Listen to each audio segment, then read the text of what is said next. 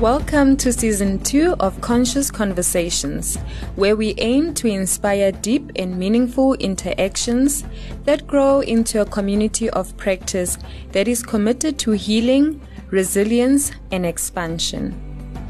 In this season, our focus is on Africa, the fountain of humanity, the great Mother Africa, a land research is increasingly confirming to be home of the first humans to evolve.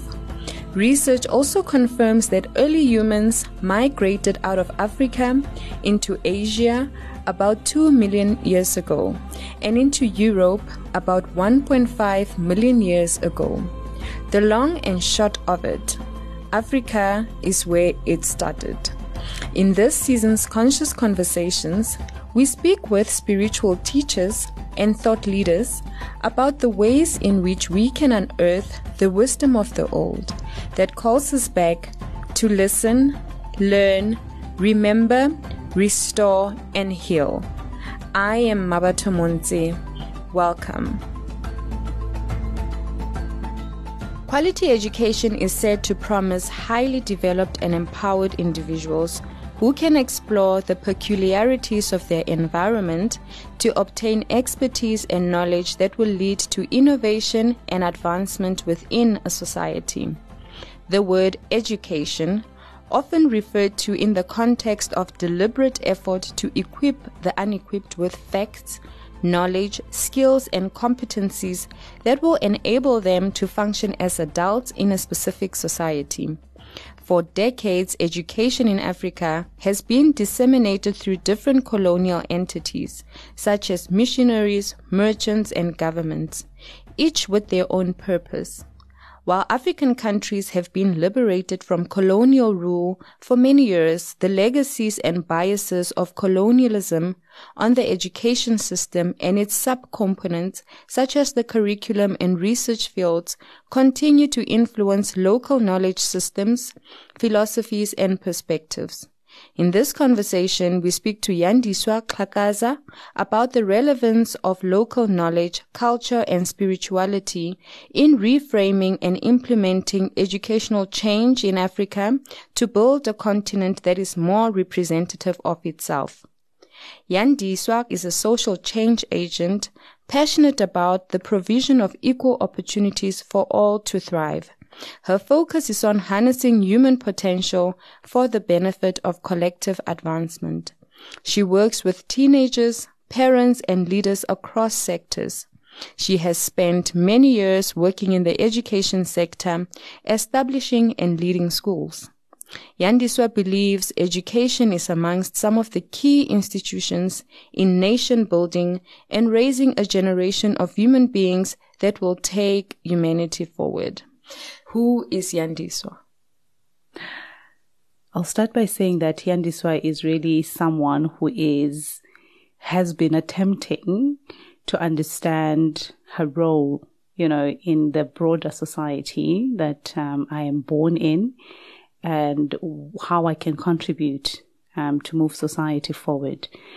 But then also in simple terms, I'm how old am I? I'm 35. I'm 36 there, thereabout.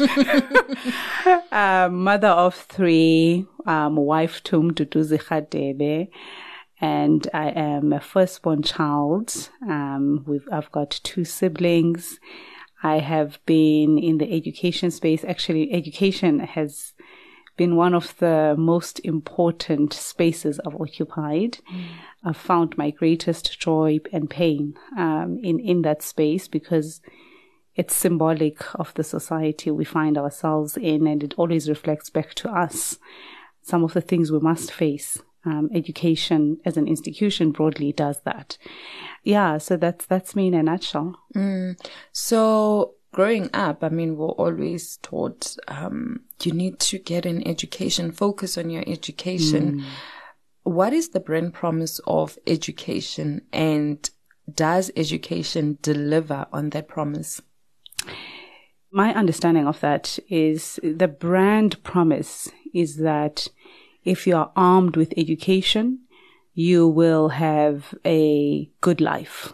You will get a job. You will uh, have a pension fund. You will be able to get yourself out of whatever um, social structure you find, you know, social upward mobility. That's what effectively education promises us. Mm. And it's a pity because it's so much more than that. Or it should be so much more than that, right?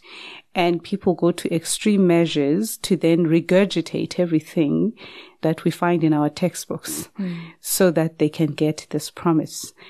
So the process is not about attaining a skill or even finding what it is that you want to do.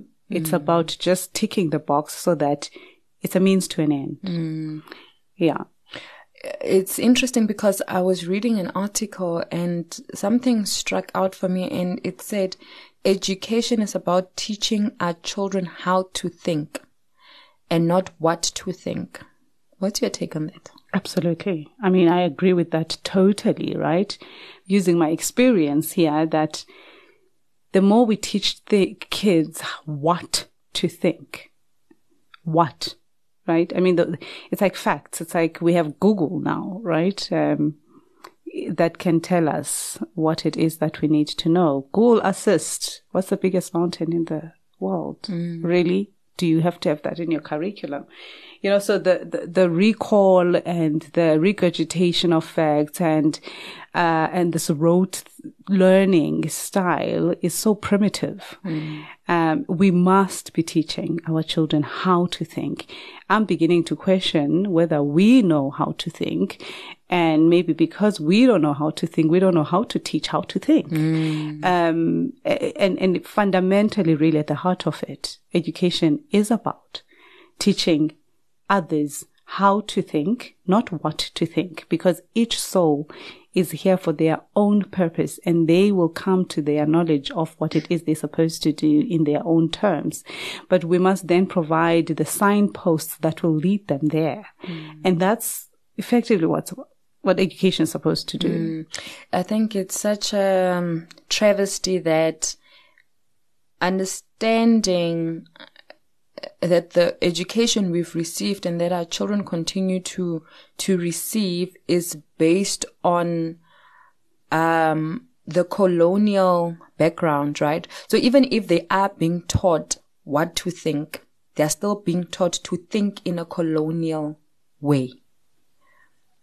Do you think there is any interest in decolonizing or from government to decolonize, or maybe not even from government only, right? Um, from institutions, public institutions, private institutions.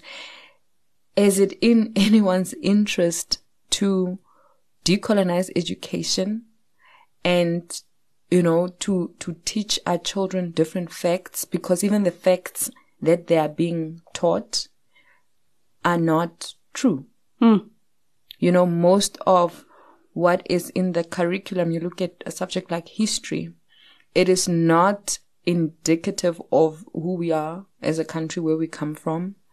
Um, yeah, so just. Mm, I mean, that's such a loaded question, right? Because it has so many layers to it. So if we must teach our kids facts, can they at least be accurate? Mm. Right. And, um, and they must be, but then we, we can't, we would need to dig deeper and say, how did the education we have come about to begin with and whose interest was it trying to serve? Which you've already alluded to. Um, that it's, it's, it's colonial in nature, right? We we were taught what we what what our colonizers believed we needed to know. Mm. Um, and there's that African proverb about if the lion's story continues to be told by the hunter, the hunter continues to be the hero, right? Mm. That's where we are.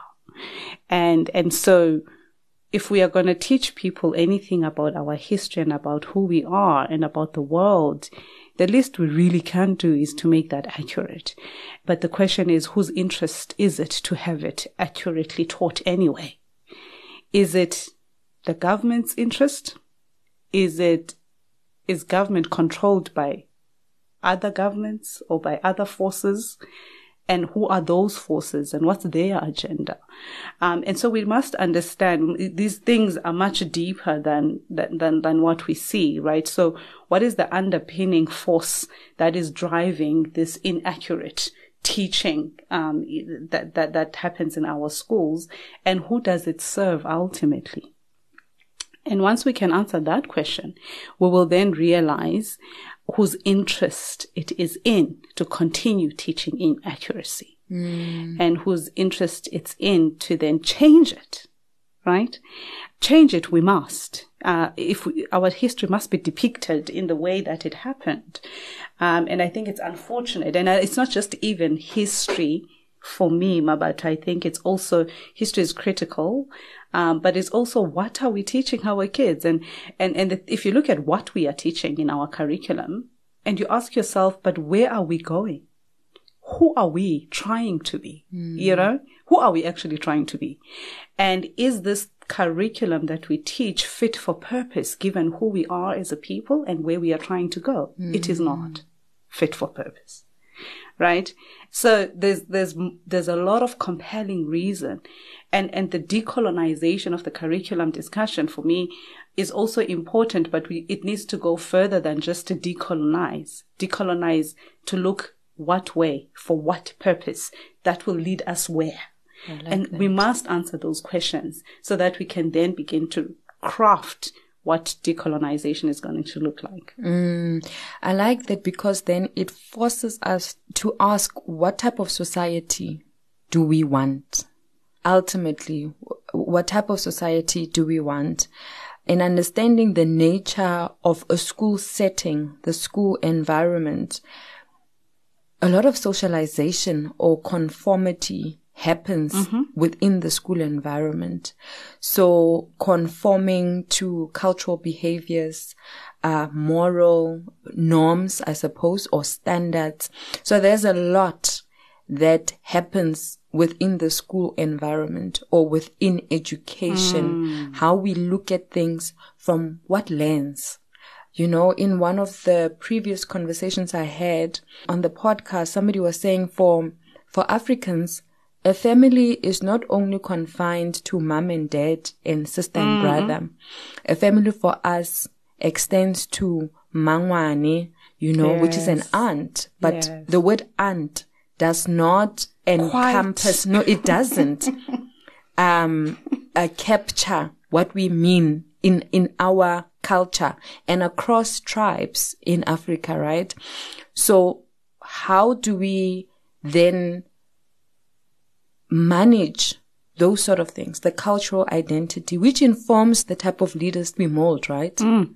So what mm. type of culture do we need to develop? Whose responsibility is it to develop these cultures, these moral norms, um, within our schools? Mm. Um, you know? Tough question. Oh my God. because wow, it's multifaceted. Um, you know, schools are both a reflection of the society they find themselves in. But they are also the place where identities are formed. And what we see happen in schools is that it's not so much the predominant culture that plays out, but the culture that is put on a pedestal mm. by that school mm. or by those institutions.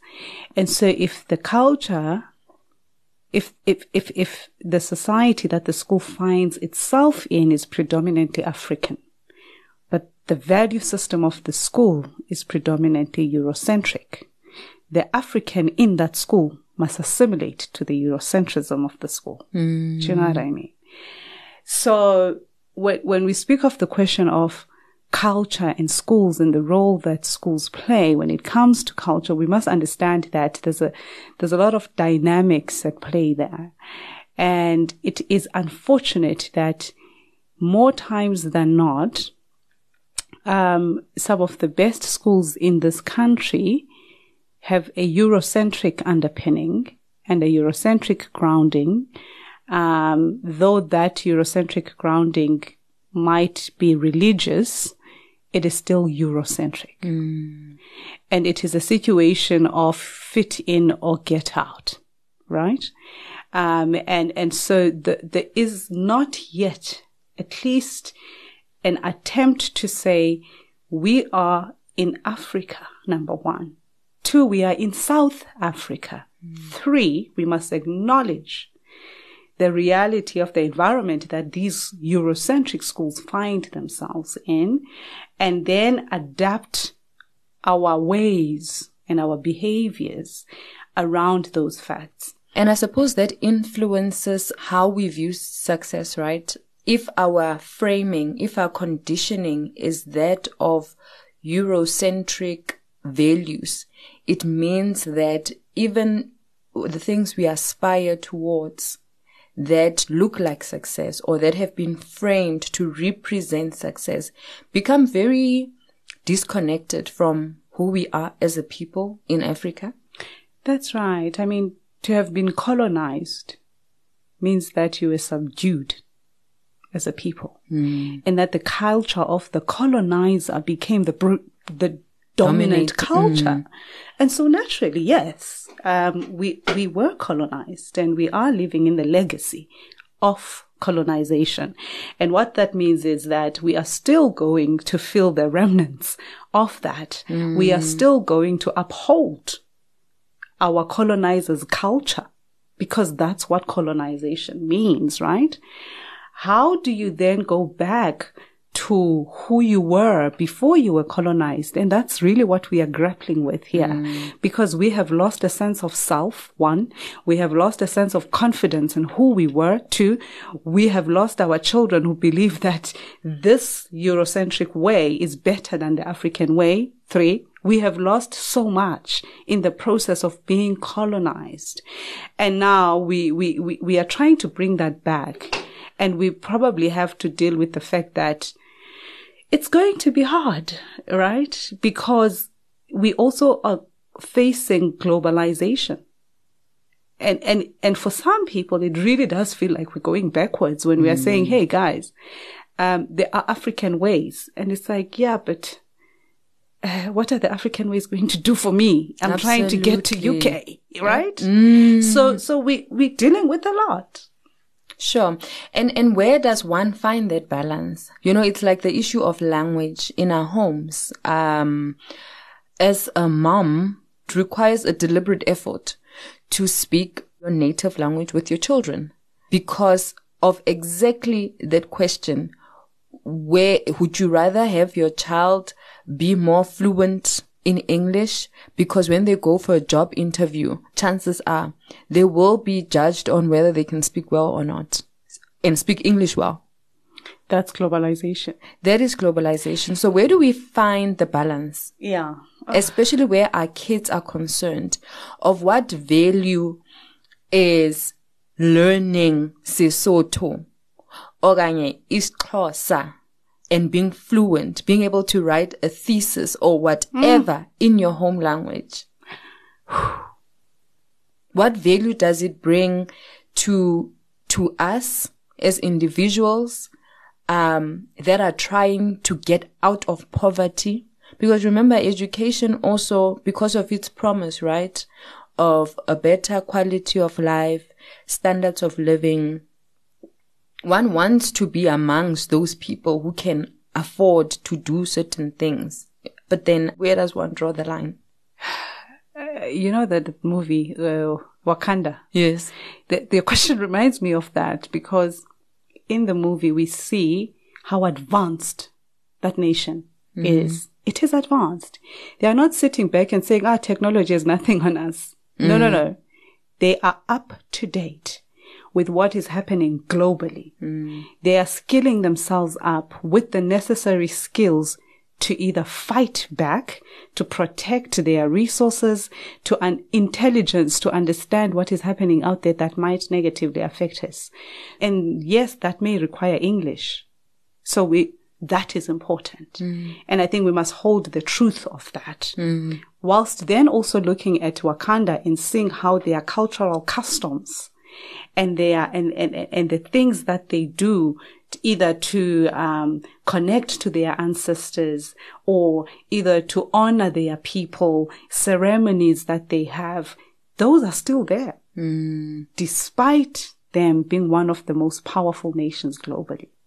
right? Amazing. So it's about the balance. Mm. Both must hold. And I think the danger in our children not knowing their languages is that ungumzulu njani? Ungakhulumi isiZulu. Hmm. And also you there is a nuancedness in language. The context of the language the language tells us of our culture and how we must show up. The language commands in us a behavior that is expected by our culture hmm. right? And so when you lose language you you lose culture. And that's why it's important for us to continue speaking our languages, to mm. write in them, to document our history, to translate. It's critical. It is, it is so important. I mean, it's one of the things we still have that the colonizers didn't take with them. So why mm. give that away too? You know? Mm. So yeah, I, I, I think these things are complex, but they are also quite simple. Mm, the willingness is there a willingness because it it it also means it's extra effort right and i don't know if people are are willing to put in the effort required and to swim against the current because it requires some kind of bravery right? And being able to stand your ground and knowing what it is that you want. So i mm. suppose the big question is do the powers that be, people who regulate the curriculum, do they want it? Or they are also okay to, to clap for, uh, for the master and, and maybe continue being puppets of, of the system. I don't know. I don't know. But in terms of the actual classroom, how do you think an education system or classroom that, um, I don't want to use the word accommodate because this is Africa. It's not about us being accommodated, but a classroom that represents who we are as a people. What does that look like for you? Hmm. It's, I think it's symbolic. Firstly, just walking into it. Hmm. It must look like it represents me, right? It must look, it, it must be relatable. It must have re- items that I know this is a representation of my people. I feel I'm in Africa. And I think, I mean, those are just small things. Like our schools look like prisons, right? And, and at their best, they look like uh, a European school. So I, I would say, can they, can they look like they are in Africa? Um, and, and I mean, there's a lot we can do in that space in how we design our classrooms. Um, but also I think they would look representative of the people. So if you go to most schools, um, former Model C schools, even private schools, you will see that there is a disproportionate number of black teachers to white teachers. In fact, most schools don't have black teachers unless they are the Zulu teacher or the Sotho teacher, right? Mm. Um, and the entire staff complement is not representative of the mm. country. It finds itself in or the school finds itself in. So that too matters because our kids must be able to see themselves in the members of authority in their environments and not just as the cleaner, the mm. gardener, the security, but the authority as well, right? Um, because uh, black people in South Africa are not just relegated to those roles. And our schools don't say the same thing. Actually, our schools say a whole different story, right? When you look at the staff complement, um, let alone the leadership layer, right? Uh, so, so the, the, just a few low hanging fruit, like just tangible things with not even going into curriculum, which we touched on briefly, but just those, those two key things for me would, would mean we've, we've covered a lot of ground already. Mm. Going back into the curriculum you know, the issue of language. I was watching this other video and somebody was saying a lot of black young people when they get to universities these are young children who went to private schools mm. right? But then when and they passed well. When they get into universities they struggle. They fall behind in relation to their white peers right? And the gentleman was saying he believes it's mostly because language contributes so much to how people comprehend things so the context gives you a particular framing and you are able to take the topic at hand and you contextualize it mm. based on your background. So it makes better sense for you. You are able to comprehend it. Um, mm-hmm. and black students struggle. And he was saying it is because the model of education offered has European roots. So that is the context in which it is being delivered. And now for an African child, there's a vacuum, there's a gap because you don't come from that context. And so your understanding falls short. Mm, that right? Is so true. That is so And true. I don't know if it is something that that most institutions of higher learning take into consideration when delivering the learning material? Look, I hope they do, but I don't think they do. I have a friend of based in East London. Um, her name is Bomkazi, and she's been working in this space for a long time. And she made such a compelling example that broke my heart. And she said that, you know, textbooks will come, government textbooks will come with examples about, you know, a gate motor not working. It's an example.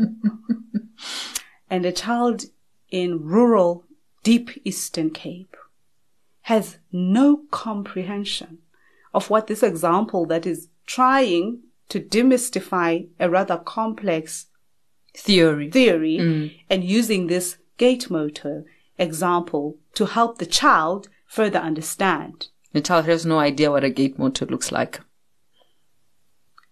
So what I'm understanding from your question is that even in university, mm. we continue to see the same problems. Mm. Is that mm. we, we, we are taking a minority experience and we are, we are pushing it onto a majority, um, people who, who really don't have any experience of these examples we find in our textbooks. Mm. Because who writes the textbook anyway? Mm. Right? Who writes that textbook? And that's another topic for another day because are we churning out any information as Africans? Mm. Or are we just happy to show researchers around and show them what we know and where more information can be found and then those researchers write those in, in, in their own names? Mm. and then take those examples and use their own understanding of the world and then they sell back the informations the information to us so I, i'm not convinced that universities are doing it because schools are not doing it private schools government schools um, and and really there's there's advocacy around it but i suppose just not strong enough to change anything just yet. Mm. Mm. And so when it comes to cultural norms and values, considering we are more and more becoming globalized, right? Mm-hmm. Um, how do we become relevant, even in us wanting to preserve our identity as Africans? What are the sort of values, um, and and norms and standards, we should be talking about how should education, broadly speaking, how should education be delivered to produce leaders who can actually lead? Hmm. Sure. You know what? Earlier you asked the question that who are we trying to be? Because if we understand, if, if we can answer that, everything else is easier to answer, right? Who are we trying to be? And if you think about Africans, let's take the concept of Ubuntu, which is now a global concept, mm. actually, taught across different universities in the world, right? Um, it's, it's an African concept, Ubuntu. Mm. And there are many other African philosophies and concepts. Um, whether they are referenced as African is another question, right? Mm. But take a Ubuntu. How do we remain relevant? We tell our stories in the ways in which they should be told. And we say, hey, we have figured something out about raising children that the world might want to emulate, right? The concept of it takes a village. I mean, you go to a village right now, you will see it play out, mm. right? No adult is going to pass a child doing a, a misdemeanor and pretend they didn't see it. Mm. They will reprimand that child as they should, even if they don't know them, mm. right? I mean, th- th- that's, that's a whole ideology around raising children. What does community mean? So we have a lot we just do not have the media to convince the whole world that we have something that the world can benefit from mm. in the mm. ways in which we conduct ourselves as Africans, in the ways in which we interact with each other, in the ways in which we respect each other, in the ways in which we trust, in the ways in which we handshake, in the ways in which we take off a hat and why we do that when a man enters a home. There is a lot we mm. have. And I think we have come to take it for granted that these ways of being in society embed values that the world needs to know. Mm. Because they are such great values that would make for a better peaceful society because that's what we see in our villages mm. today, right? I always tell the story of how my mother lives in Ngobo, um, and in the village where she lives, there, there, there is dire poverty right? Mm. But you would never see one person not eating, not being clothed. The community finds one of the most elegant ways to cover those people who are, who should be on the streets mm. effectively. But those people are dignified. You would never know unless mm. someone told you mm. that you know that man sitting over there is this and this is that. So I think we have a lot as Africans mm. and a lot has been learned from us. Mm. Just really not referenced. Mm. Well, some of it is referenced, but a lot of it not. Mm. And within the actual school or education system, as Africans in Africa, what, and as parents as well, what are the things we could be focusing on? I mean, earlier we spoke about teaching our children how to think and not what to think.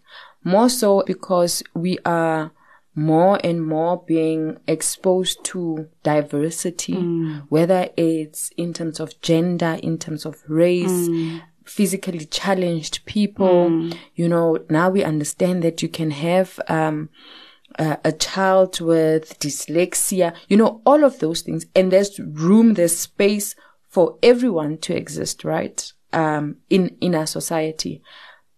But we are still not seeing that. We are still seeing a lot of discrimination. We are, we are still seeing that people who are gifted differently are, are also not necessarily embraced fully by society how do we create a more tolerant education system, an education system that is more inclusive.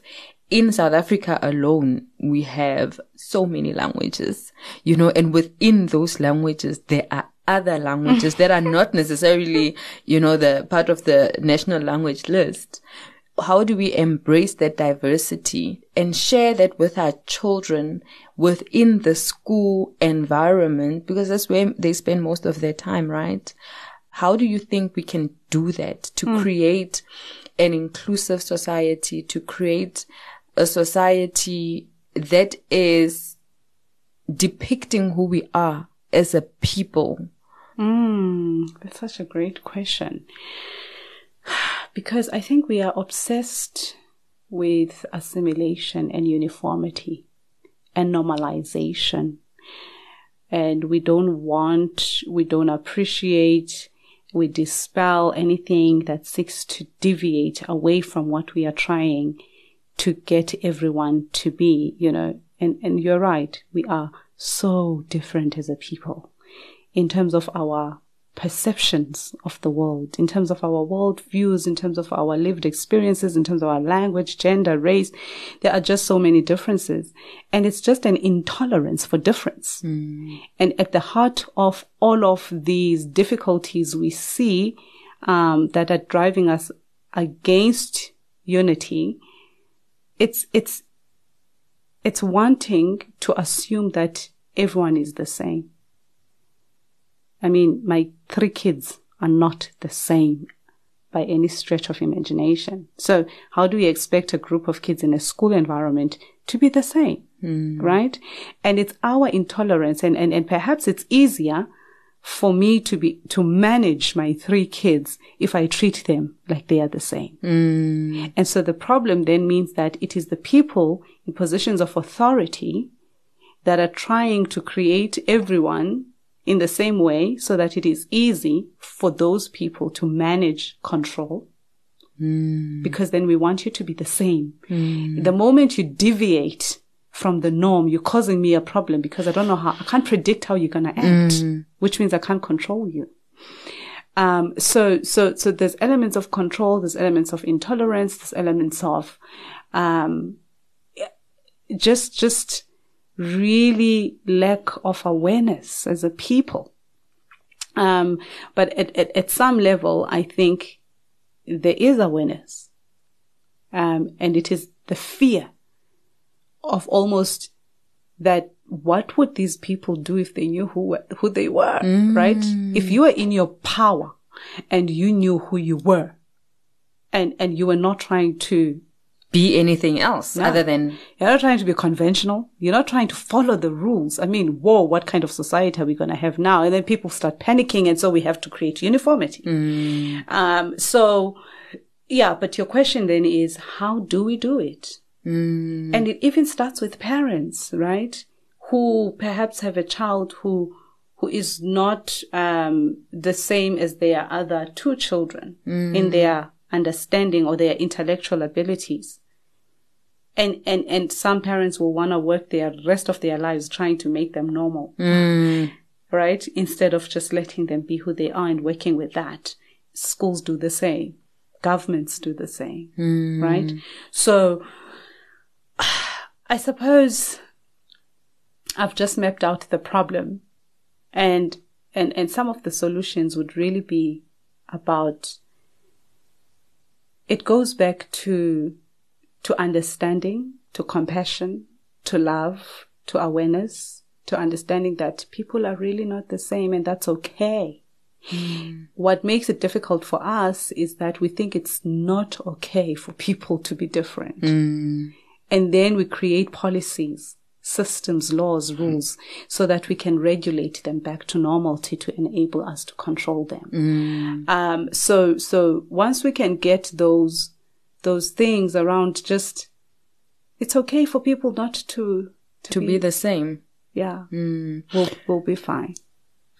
Things like using your hands, mm-hmm. creativity mm-hmm. is such a big thing in African history. I mean, when you look at our ability to craft things, whether it's creating artwork using beads, mm. whether it's sculptures, whether it's music.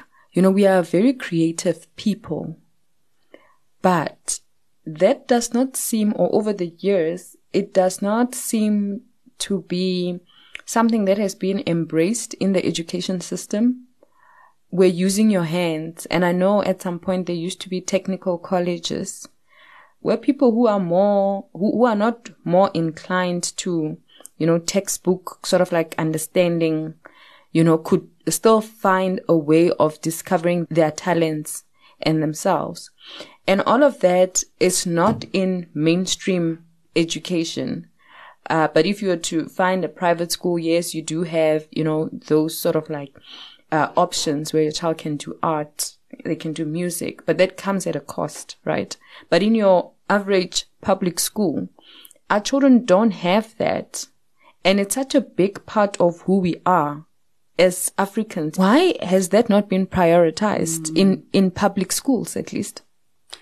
Uh, it's because what do we prioritize as a society, right? Yeah, your your opening question was what is the promise of education to mm-hmm. begin with, right? And if the promise of education is that you get a job, uh, we're going to give you what we believe will get you a job, mm. not what we believe would unlock your spirit, sure, and lead you back to yourself because that is not what we, that is not the promise of education. And that is why we don't see art in our schools. Mm. Um, and that is why we don't, where, where there is art, it is not put at the same pedestal as maths. Mm. Uh, and, and the awards for it are different. And, um, we make less noise about it, mm. right? Because what do we value as a society is is reflected back into what we teach and what we applaud in our schools. And so it's just a mere it's a mirror of what we actually value as a society. And clearly we don't value the arts. Mm. And I mean we could go on about the benefits of the arts and what those, you know, mean for us as people. But um, really your, your question is that why are we not seeing it in our schools? It is really because we've forgotten who we are, mm. or we choose not to remember, or we do not see the value. We, we no longer see the value. And maybe that's where that balancing around not forgetting who you are, but also being globally competitive then comes in to say, you don't have to lose your entire essence of who you are as a person in, in order for you to gain you know, these global skills and global competitiveness. And it seems like we've made that trade mm. and we've chosen. But I mean, I- even in the way we deliver education right now, I mean, you look at the past 20 years, uh, people who were in grade 12 20 years ago are now leaders of organizations, institutions, the government. And I think we can agree we have a leadership problem, crisis.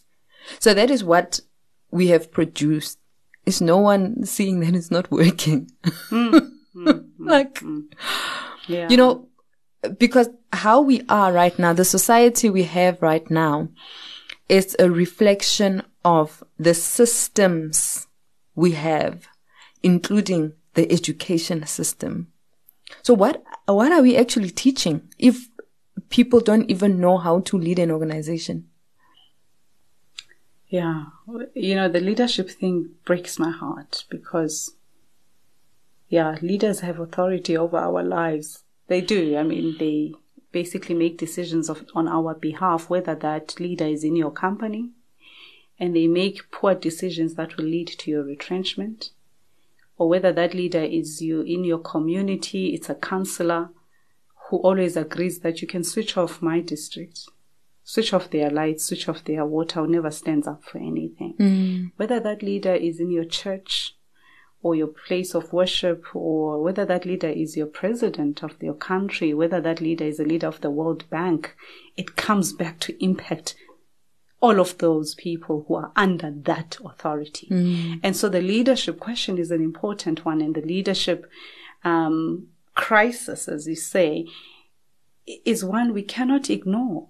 Because if we have the right leaders who, who, who know what kind of society we need and want, we will begin to feel the benefits at an individual level, right?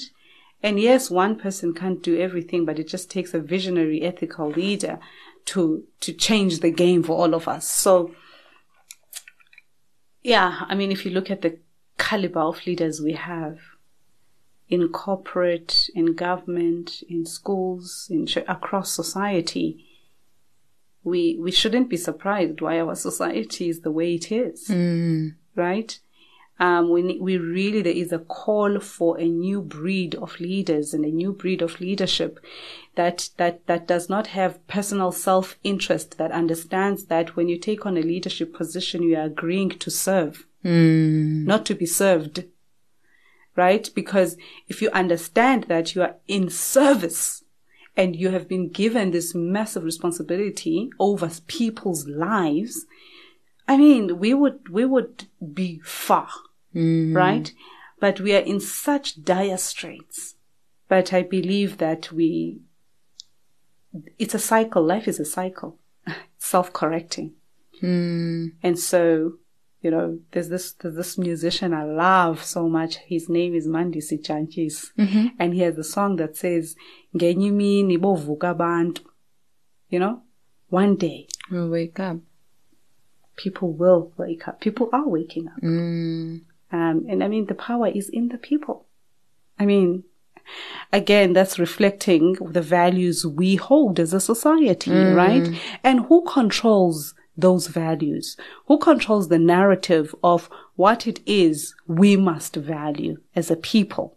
That was going to actually be my next question to say, considering the diversity of the continent, hmm. of our people, of the classroom, how do we teach our children to value or to hold different values? Different values in a sense that I can be compassionate. So how, how do we develop within the, the, the school environment leaders or young people who value different things? Because it can be that we are teaching biology, right? The anatomy of the human body with no reference to what that actually means in the real world. You know, what does it mean for you to consume, um, food with GMOs? Yes, it's good for business in a sense that you can get more out of, out of one animal or out of whatever. But what does it mean for the quality of life of people? That's probably the most unfortunate part of our education system is that we do not teach values as the core of the curriculum. And when we do attempt to teach values, it's a peripheral nice to have. Or it's a module or a section within the life orientation curriculum, right? A little bit on values and we move on. We are not infusing and embedding values across the subjects that we teach. What is important? How do you show up? Hmm. Uh, what is right? What is wrong? And, and, and these are contestations of ideas. Again, we are not telling them what is right or wrong. We are having the conversation to understand what they deem to be right and wrong against what we deem to be right and wrong. And we find alignment or we, we, we, we, we just don't. And that's also fine, right? So, so this, but we must be having the discussions around what is the implication of one particular de- um, decision on five million people. What is the implication? And if the implication is that one person in a position of authority gains while five million people suffer, we could never make such decisions. And they will remember that when they get into those positions that it's a principle I learned. Mm. And so I cannot make the call. And we're teaching values are principles. Mm. We don't have to have case studies in your teaching methods, but you can if you want, but you don't have to even measure them. You just need to show what is possible and how to think about these things, right? So yeah, I I think there is an urgency for us to begin to infuse um, values and, and, and not just values, but identity, purpose, um, how the world works, you know, just how, how who are we? What are we here for? What, what, what would my contribution, what would I like for my contribution to be, you know? And, and, and make kids understand that they are not, they, they, they don't have to do what we tell them right? They must do what they know they should be doing. And I, that's a difficult thing for many parents because we often prescribe, you must do because I know what you must do, or I couldn't do it, so you must do it. This is a whole soul that has come for its own purpose, not to extend your agenda. I love that you say that. Uh, years ago, I did my undergraduate at Regenesys Business mm. School, and in one of the brochures, they spoke about spiritual intelligence back then. And I'm now seeing more and more in psychology and also just in being a developed human being adult that spiritual intelligence is a concept that is emerging. Many years ago, emotional intelligence was a thing, especially for leaders. What do you think spiritual intelligence as a competence can help us sort of like bring into the conversation. Mm. Because that Ubuntu, the principle of Ubuntu, simply put says, beyond the body, I see the spirit within you. I see, so it doesn't matter what your circumstances look like. It doesn't matter where you come from, but I see you as a human being. And I think that is what we are lacking, right? And I don't think this is something that's being taught in schools. And it's the very same thing I think that could underpin tolerance to say before you are Muslim, before you choose to express yourself as female mm. or, or male, before you're a girl you or are. identify as this, right? You are a human being. And that is what we need to respect on and observe firstly. Mm. And I think that speaks to that spiritual intelligence because then we think more than twice before we we we we we infringe pain on another. Exactly. You know what? The promise of spiritual intelligence, the brand promise, mm. is that we will be unified as a people. Your pain will be my pain. Mm. And so I would never make a decision that can potentially harm another, right? Not just another in my home, not just another in my family, not just another in my, co- another, mm. right? We would come to acknowledge and understand um, what it means to be spiritual beings, mm. having a human experience, mm. right? We would come to actually embody and understand what that really means. Mm. And so the promise of spiritual intelligence is that we would have such a, a, a, texture of relating with each other harmoniously, compassionately, right?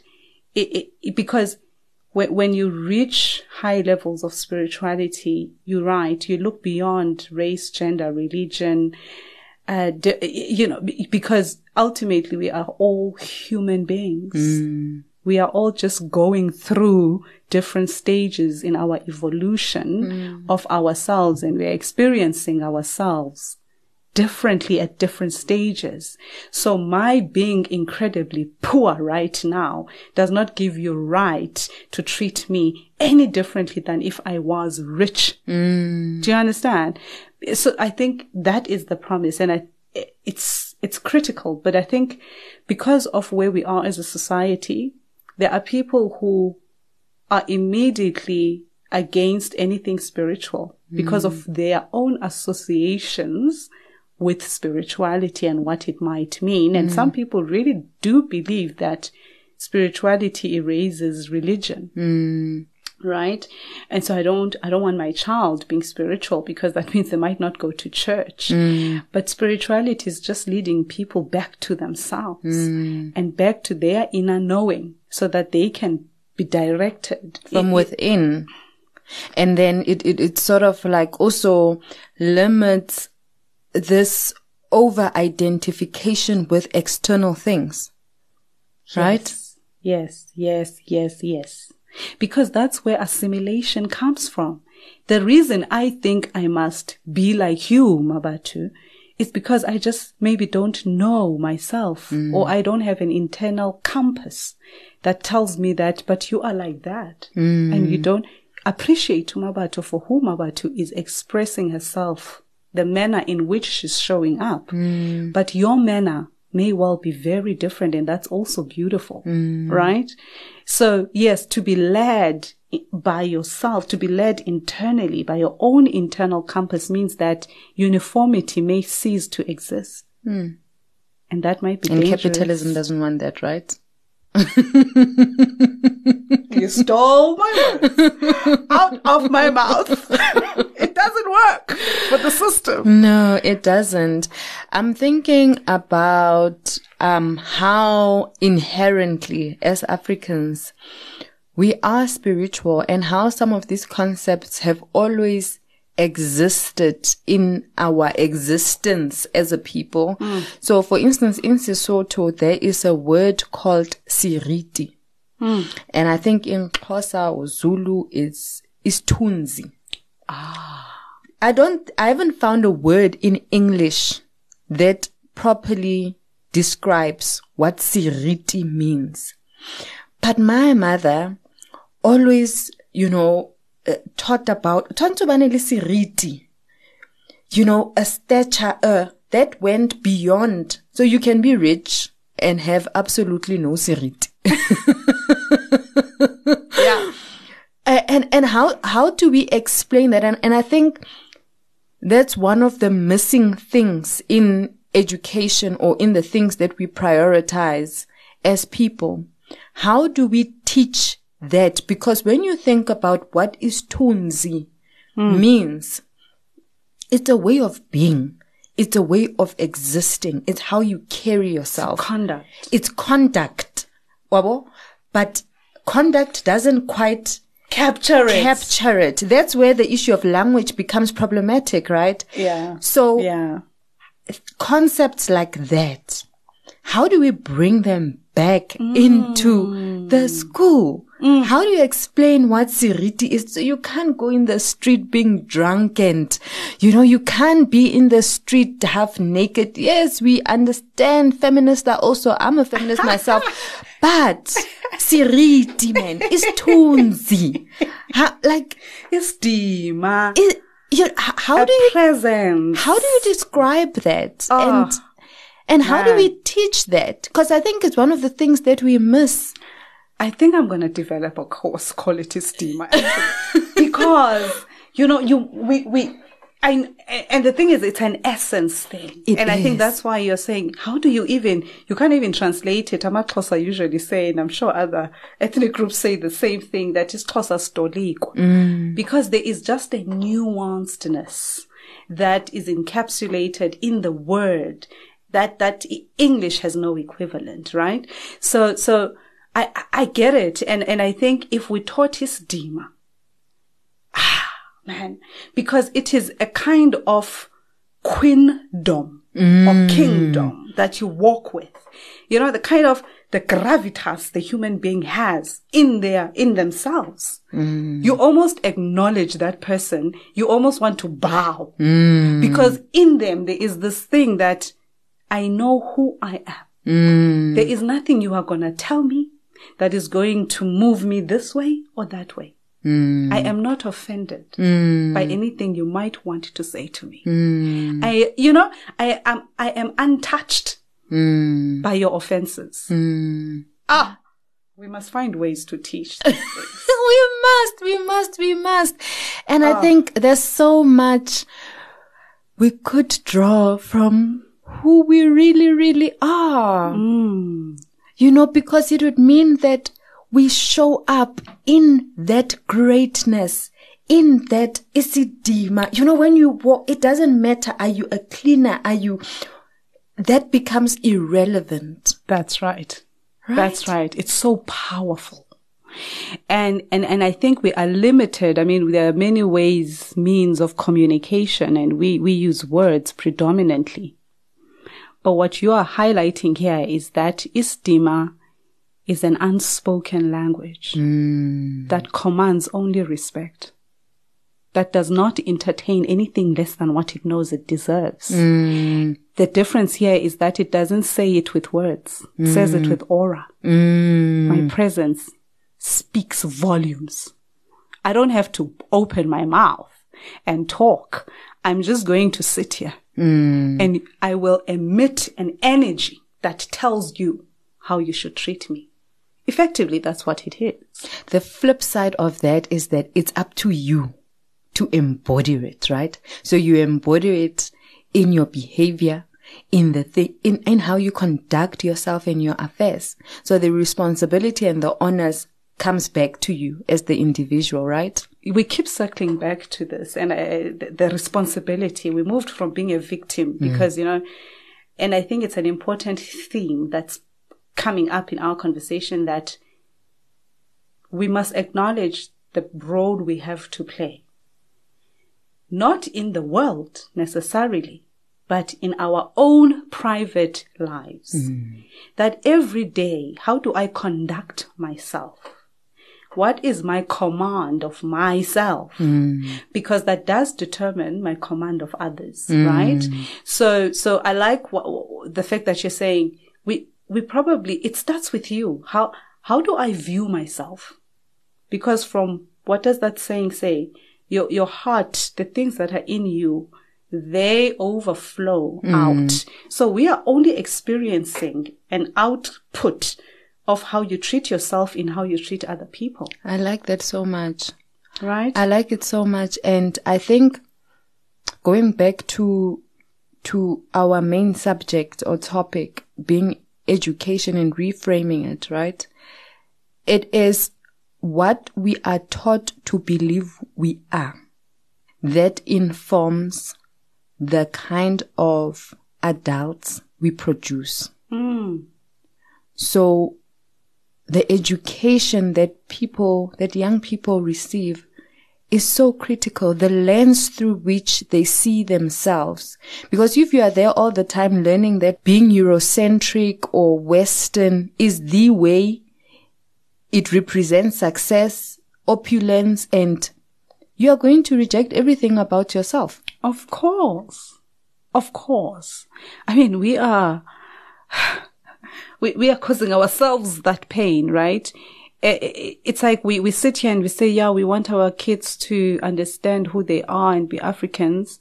And then we send them straight to Eurocentric institutions and we take a back seat and do not get involved in making sure that we have a counter as we journey because we do want that progress and we do want to be global citizens, but it requires serious effort on the other side to say, remember who you are, hmm. right? The constant remember who you are. And that is why we will continue to see kids who went to these great schools, who succeed, who go to Harvard, who come back and who do not advance the agenda of their people because they do not identify with them because nobody told them who they were.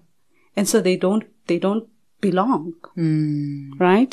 And they can never truly be Europeans hmm. because they they, are not.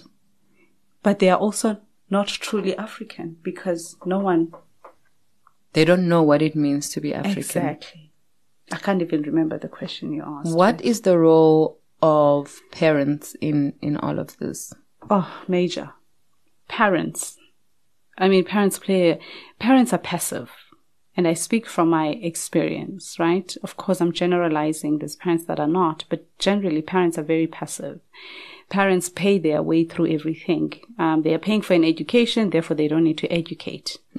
And what parents don't understand is that their kids are emulating their behavior. You know, the psychology of parent-child relationships is such that I do what my parents do. I, I show up in the ways they do. I, I take on their values. I take on their fears. I take on their shame.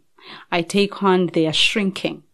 I take on, and then I become like my parents. So yeah, I think, um, parents need to be, uh, f- firstly, parents must heal because that's probably the first step. In my, in my experience is that parents are wounded. They have childhood trauma they have not dealt with. They are going through the most mm. and they are parenting and they are raising kids, sometimes alone. They are distressed. They are trying to make a living. They are lonely. They are hurt and they are trying to raise children in the mix of all of that. Mm. And it is a lot. And so They need support structures, support systems. They need to heal their trauma so that they can show up as better humans for their children. Okay, last question. A picture of a school that you think presents more opportunity to develop well balanced human beings? What does it look like? it's a reflection of the society we, we, we are in, in terms of economics, in terms of government, in terms of, it's reflective of the society. And, and, and the school puts it to the students that this is where we are. Where do you suggest we should be going? Mm. What do you suggest we should do? Because we also can't come to children assuming they, they can't think and tell them what it is we should be looking like. Mm. We should in fact be asking them, what are your suggestions? And you'll be shocked to hear some of the things we have not dared to explore mm. and some of the greatest ideas. So you are inculcating a thinking culture. Um, but then the, the school is also very cognizant of the human being and how to nurture a human that is becoming. You know, a human that is, how do you guide a human soul? Mm. And you guide a human soul not just by teaching them technical skills needed in the economy, mm. but you help them and you guide them towards the best versions of themselves um, so that we may have one day great leaders who are socially conscious and, and who are able to understand that they are here to serve their fellow human beings. Mm. Yeah. Thank you so much, Yandiswa, for the amazing conversation. I definitely thank hope you. we can have more of these conversations because yeah. I, I really think they're important. But thank you so much. Thank you for having me. Thank you for sharing your time with us today. I truly hope you learned something new felt something and were inspired to cultivate a more conscious life. I'd love to connect with you, hear your thoughts and story. Please feel free to reach out. Our contact details can be found on montem.co.za.